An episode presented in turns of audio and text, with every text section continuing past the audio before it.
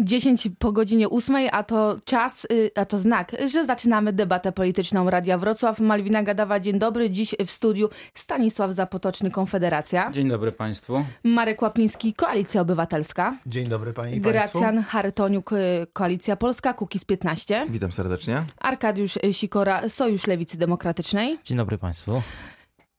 Oraz y, poseł Jacek Świat, Prawo i Sprawiedliwość. Dzień dobry Panie, dzień dobry Państwu. W Sejmie Prawo i Sprawiedliwość zdobyło 235 mandatów, Koalicja Obywatelska 134, Lewica 49, PSL 30 mandatów i Konfederacja 11. PiS zdobył najwięcej głosów, bo ponad 8 milionów, ale trudno nie oprzeć się wrażeniu, że w partii panuje pewien niedosyt. Panie pośle. E, odnieśliśmy historyczny sukces. Po raz drugi z rzędu wygraliśmy, po raz drugi z rzędu mamy zapewnioną bezwzględną większość w Sejmie. To w naszej części Europy udało się tylko Orbanowi. E, więc e, jest to widome potwierdzenie, że znaczna część, większość Polaków popiera dobrą zmianę, popiera kierunek, którym od czterech lat zmierzamy i powierzyło nam bardzo mocny mandat do tego, by y, nasz kierunek polityczny, czy zmian polityczno-społeczno-ekonomicznych y, nadal kontynuować. Ale no, jakby można zauważyć, że w partii nie panuje y, ogromny entuzjazm. Pewnie zawsze mogłoby być lepiej no do pełni szczęścia brakło tych dwóch, trzech mandatów y, y, w Senacie. Ja no, tylko tak przypomnę, wszystko na to wskazuje, że... że... w Senacie 51 tak. mandatów, czyli większość, będzie miała opozycja, a Prawo i Sprawiedliwość 49. To też jest liczenie trochę bałamutne, bo wybory do Senatu wygraliśmy, zdobyliśmy 48 y, mandatów, największa partia opozycyjna 43. Więc jesteśmy też zwycięzcami. Trudno też mm, traktować całą opozycję jako jeden zwarty mm, zwartą formację, no bo są tam przecież mm, bardzo różni ludzie, różne ugrupowania. Marek Łapiński, Koalicja Obywatelska, odbijecie Senat z rąk Prawa i Sprawiedliwości?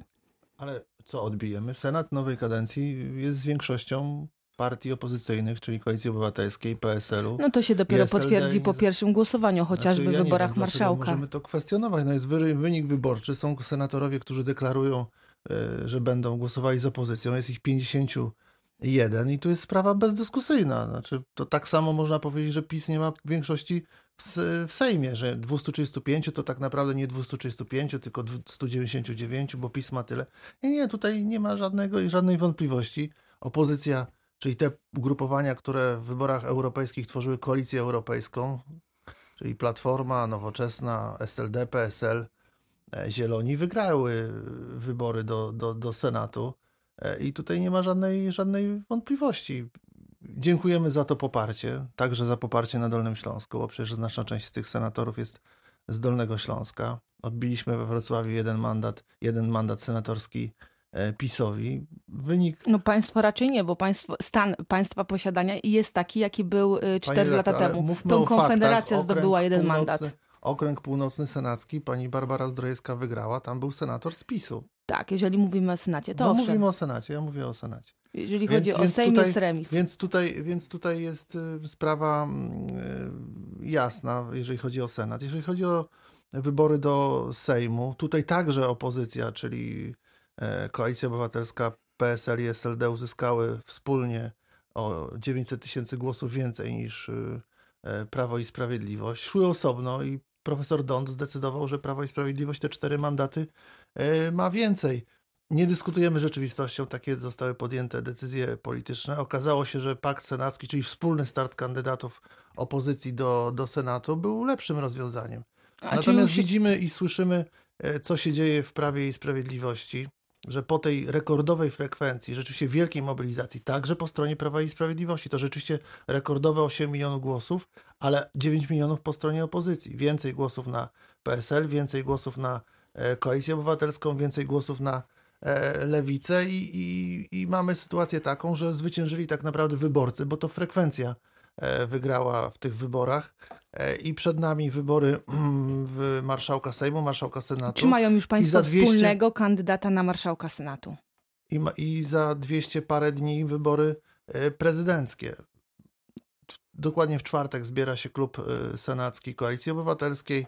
E, Zbierają się także senatorowie niezależni, zbierają się przedstawiciele PSL-u, SLD. O tym oczywiście te ugrupowania będą rozmawiać i taki kandydat na pewno zostanie w konsensusie A wypracowany. według pana kto powinien zostać marszałkiem Senatu, który będzie reprezentował, jak rozumiem, wszystkie ugrupowania opozycyjne? Nie jestem senatorem, więc trudno mi się w, tej w tej sprawie wypowiadać. Bardziej mogę się wypowiadać o tym, kto będzie przewodniczącym Sejmiku bądź marszałkiem województwa, bo jestem przewodniczącym klubu Koalicji Obywatelskiej w Sejmiku Województwa. No ale jest pan członkiem Platformy Obywatelskiej, więc zdanie na ten temat zapewne pan ma. No, ale pani redaktor, nie jestem senatorem. Gdybym startował, to pewnie e, bym mógł liczyć na wybór i wtedy bym decydował, współdecydował. No, Poznamy- o tym będą decydowali e, senatorowie. Poznamy w czwartek Sejmiku. nazwisko kandydata na marszałka? Wybór marszałka Senatu odbędzie się prawdopodobnie 12 listopada, bo taka jest data zwołania pierwszego posiedzenia Sejmu i Senatu w nowej kadencji i wówczas będzie ten wybór ogłoszony i, i będzie głosowanie. Trudno dzisiaj mówić o tym, kto nim będzie, żeby nie palić kandydata. To także widzimy, co się dzieje po stronie przeciwnej. Kolejni senatorowie, jak na przykład profesor Tomasz Grodzki, mówią o tym, że otrzymują propozycję przejścia na drugą stronę, więc dzisiaj najważniejsze jest konsolidowanie opozycji w Senacie, tych 51 senatorów i wybieranie takiego kandydata na marszałka i całego prezydium Senatu, które będzie konsensusem między tymi senatorami i tymi ugrupowaniami, które mają większość w, w Izbie e, dawniej zadumy, a teraz bardzo ważnej dla demokracji, czyli Izbie wolnego i demokratycznego Senatu. Lewica wraca do Sejmu i to zapewne dobra wiadomość dla polityków lewicy, ale jeżeli chodzi na przykład o okręgu wrocławski, tutaj lewica będzie miała dwóch posłów, ale żaden z tych posłów nie jest członkiem Sojuszu Lewicy Demokratycznej. To wiosna wywalczyła mandaty. Tak, to była decyzja polityczna w dużej mierze, No, ponieważ e, Agnieszka Dziemianowicz-Bąk y, wywalczyła mandat startując z ostatniego miejsca na liście, nie z pierwszego. Tak, to się zgadza. E, oczywiście my jako Lewica startowaliśmy w, w takim tworze składającym się z trzech ugrupowań, z Wiosny, z Partii Razem i z SLD. E, traktujemy e, tą układankę ogólnokrajowo. E, Na Dolnym Śląsku pierwsze miejsca jako, lidera, jako liderzy tych list e, byli wyznaczeni Marek Dyduch e, z, Wałbrzych, z Wałbrzyskiego, Małgorzata Sykuła-Szmajdzińska z Jeleniogórskiego. Tutaj był Krzysztof Śmiszek z Wiosny. My się bardzo cieszymy z tego, że w końcu wracamy do Sejmu po czterech, czterech latach nie, nieobecności i byciu w opozycji pozaparlamentarnej. Pięć mandatów to jest bardzo dużo. E, Szczerze mówiąc, e, w najśmielszych oczekiwaniach e, naszych na samym początku nie myśleliśmy o zdobyciu czterech mandatów. Jak wiemy, kampania potoczyła się bardzo dynamicznie, dla nas obiecująco i te pięć mandatów moim zdaniem jest zasłużone, zasłużone dla Dolnego Śląska. W skali kraju 49 mandatów. Myślę, że w najbliższym Będą czasie państwo otworzyli wspólny klub parlamentarny? Są w tej chwili prowadzone rozmowy na ten temat. E, Jest duże prawdopodobieństwo, że będziemy tworzyli wspólny klub parlamentarny e, z wiosną. E, Jeśli chodzi o partię Razem, rozmowy trwają. W czwartek mamy zarząd krajowy, który myślę, że w dużej mierze wypowie się na ten temat, ale jak tak jak wcześniej mówiliśmy, e, pewnie e, te mm, nasze rozmowy i ta współpraca będzie e, na poziomie par- parlamentu trwała. Dalej zobaczymy, jak to będzie się wszystko układało. Czy 30 posłów satysfakcjonuje Pawła Kukiza i Polskie Stronnictwo Ludowe? Pytanie do Gracjana Charytoniuka. Wydaje mi się, że na tym momencie tak. Eee, Zaraz przed samymi wyborami słupki nie były dla nas, em, że tak powiem, zadowalające. E, Kręciliśmy się wokół 5%, e, czasami to było e, poniżej progu wyborczego, e, zaraz później było to na poziomie 7%, natomiast nikt nie dawał nam e, e, tego, co otrzymaliśmy, czyli prawie, prawie 9, prawie 9 oczek. Także tych 30 posłów na pewno to jest dobry wynik. E, Ten eksperyment, no tak to nazwijmy, e, tej koalicji pomiędzy Pawłem Kukizem a Polskim Stronnictwem Ludowym wyszedł. To też widać po wynikach. E, 10% poparcia e, wśród studentów i, i, i, i e, młodych e, dosyć duże poparcie w mieście. A kto będzie państwa kandydatem na prezydenta Polski? Czy to będzie, jak się mówi, prognozuje lider ludowców, czy być może Paweł Kukiz, który ja tylko przypomnę, startował 5 lat temu w wyborach i zdobył bardzo dobry wynik. Ciężko mi w tym momencie mówić. E, Według mnie zarówno jeden, jak i drugi byliby dobrymi kandydatami na, na, na ten urząd. Kosiniak, Kosiniak-Kamysz jest naprawdę dobrym, wytrwa, wy, wytrawnym politykiem. On dosyć dużo osiągnął. To jest, to jest młody człowiek, energiczny. E, Na pewno to będzie ta rozmowa y, w szerszym gronie.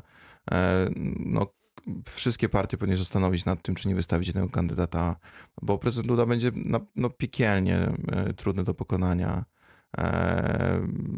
I, I tutaj kwestia wybrania tego jednego nazwiska, osoby, która mogłaby powalczyć o fotel e, prezydenta. Stanisław Zapotoczny, jakim klubem parlamentarnym będzie Konfederacja?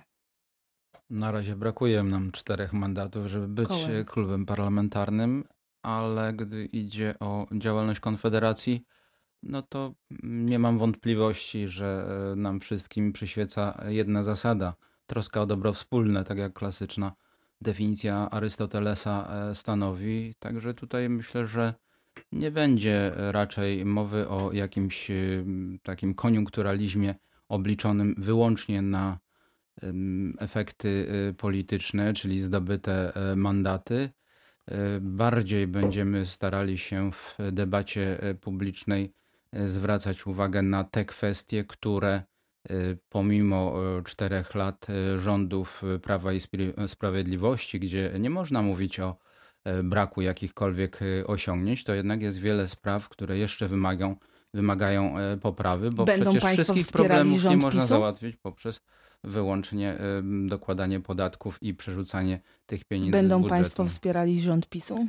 Y, Trudno powiedzieć, y, znaczy nie można powiedzieć, że będziemy wspierali rząd PiSu. Będziemy wspierali y, te rozwiązania prawne, które będą y, z punktu widzenia y, no, jakiejś dłuższej perspektywy y, korzystne y, dla państwa. Nie możemy po prostu państwa traktować jako żerowisko dla większej lub mniejszej grupy jakiejś kamaryli politycznej, tylko jako dobro wspólne, dla którego będziemy pracować, bo długi, które są, trzeba będzie dalej spłacać, bo e, konkurencja międzynarodowa e, trzeba będzie dalej z nią walczyć, bo Unia Europejska, która nas e, ewidentnie niszczy, też trzeba będzie z nią się chcieliby borykać. państwo wyjść z Unii Europejskiej, jeżeli pan mówi, że Unia Europejska ewidentnie nas niszczy? Myśmy nigdy nie ukrywali krytycznego nastawienia do Ale Unii startowali państwo Europejskiej. do Parlamentu Europejskiego. Y, Startowali, startowaliśmy, dlatego że takie są, takie są y, zasady. Jeżeli ktoś te zasady gry ustanowił, to dopóty, dopóki ich zmienić nie możemy, w tych y, warunkach uczestniczymy. Natomiast gdy będzie taka możliwość, No ale jeżeli państwo uważają, że te warunki są złe, mogą po prostu państwo nie uczestniczyć w tych warunkach. Myślę, że w tym